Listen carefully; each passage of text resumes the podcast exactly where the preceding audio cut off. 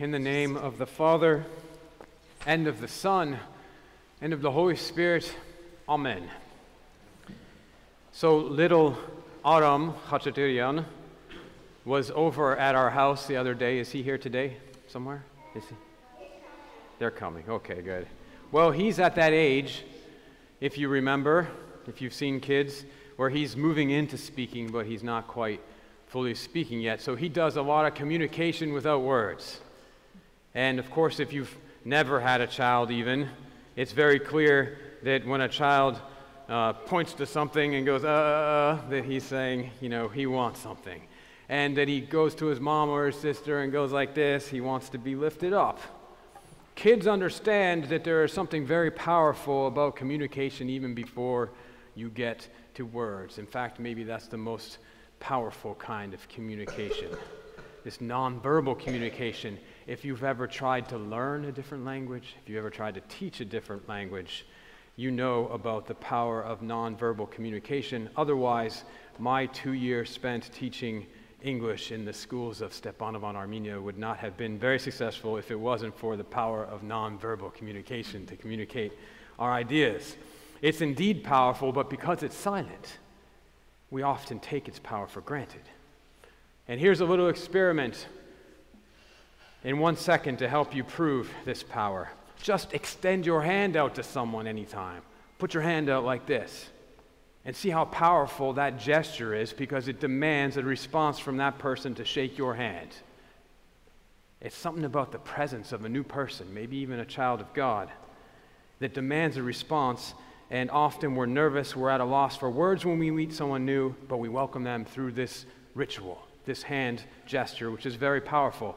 And what's one of the worst things you can do to offend someone else? Don't shake their hand back. That means that there is so much bitterness and enmity between you that communication is not even desired. So there's this great power in nonverbal communication and our church being old and our church being spiritual taps into that in our liturgical language to express things that are even deeper than words.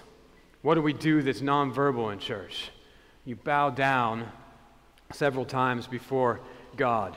You open your arms during Hayr Mer. God, my heart, my life is open to you in prayer. We offer the kiss of peace to each other. And perhaps, though, the most repeated and greatest nonverbal form of communication we have in church is celebrated this entire season and today on the feast of Varak, and that is the cross. We use this gesture in worship and sacrament at least as much as we use the handshake in everyday life. Because since the day of our birth, each one of you born into this church, we're surrounded by the sign of the cross. In Armenian, we have a great word for making the sign of the cross of a, a priest. Usually we say, uh, Diar Nagered. That means to write the Lord on someone, right? On our hands and our eyes and our ears in baptism and forehead. Over our foreheads, which touch our spouses in a marriage, that two would become one. In and on top of the casket as we leave this life to be with Christ. And so during Badarak, though, of course, you've also noticed that we're blessed by the sign of the cross over 10 times during Badarak, right? And that's from the altar, but then every time you hear Hanun Hor Yevod Voyevok Winserpo, in the name of the Father and the Son and the Holy Spirit, you also draw the cross on yourself, and even with Jesus' name, we do on the altar. So, depending on how often you come to church, you cross yourself hundreds, if not thousands, of times during a year. But just like a handshake, we communicate so often with the cross that we can forget its power and significance, and it becomes just an empty routine an empty ritual with nothing behind it. But let's remember crossing yourself contains a power to communicate hospitality and welcome as deeply felt as a handshake. Only the person you are greeting is God Himself, right? So, like any other person who's in a specific place, in a specific body, God is everywhere at all times. And so He's ready to be met anytime, any place by you and I, His sons and His daughters. And so, in this way, signing the cross uh, could be a deeply personal thing we do. Notice how it traces over our body and it centers in our heart. It's like we're receiving God's presence from outside of us and making it manifest within us, in our hearts. Christos imech merheit netzav, we sing. Christ is revealed in our midst, within us. And this isn't just for Sundays. I don't know about you, but I find in two situations I cross myself. When I am so grateful and elated, I cross myself. And when I am scared and something difficult is ahead of me, I cross myself. And I do this because it's the shortest form of prayer that I have and the deepest saying thanks to God for your presence, or please God, I need your presence.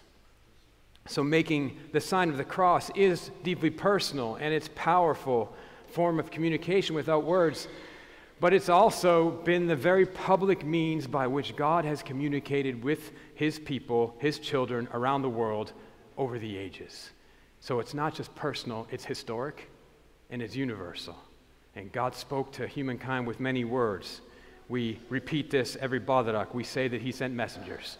We say He sent His prophets and His laws, but in the fullness of time, He came Himself.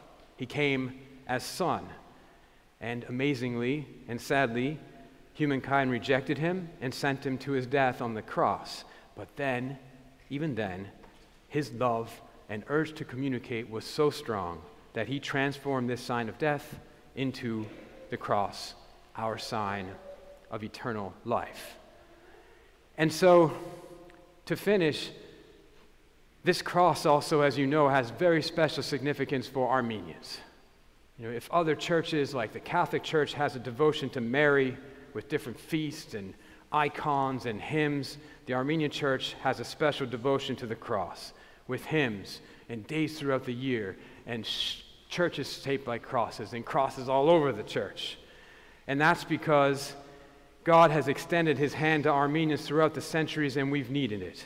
We've needed it to see how he's written himself, Gureler, over all our history, in the alphabet, in the thousands of churches that dot the Armenian countryside, in the thousands of khachkars, hundreds of thousands, which dot the countryside and mark the resting place of all those who died in faith. And he's especially with us in times of great trial, which for Armenians are always present, it seems. Today, on the Feast of Varak, we remember a time in the 7th century which was very hard for Armenians, much persecution, but this reminder came from God as the sky lit up and lit up the hearts of persecuted Armenians that God is still with you. God's promise is with you. His love is greater than any violence and any hate. And we trust we have to trust that Christ's cross and his promise of love is greater than the hatred and the violence and will light up the hearts of those who have lost everything in Artsakh and have fled to Armenia.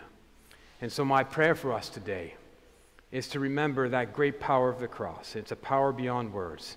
And that whenever we approach our cross shaped church, St. Hagop, or kiss a cross, or draw a cross on ourselves, that we not let it be an empty ritual for us, but that we take to heart its true significance.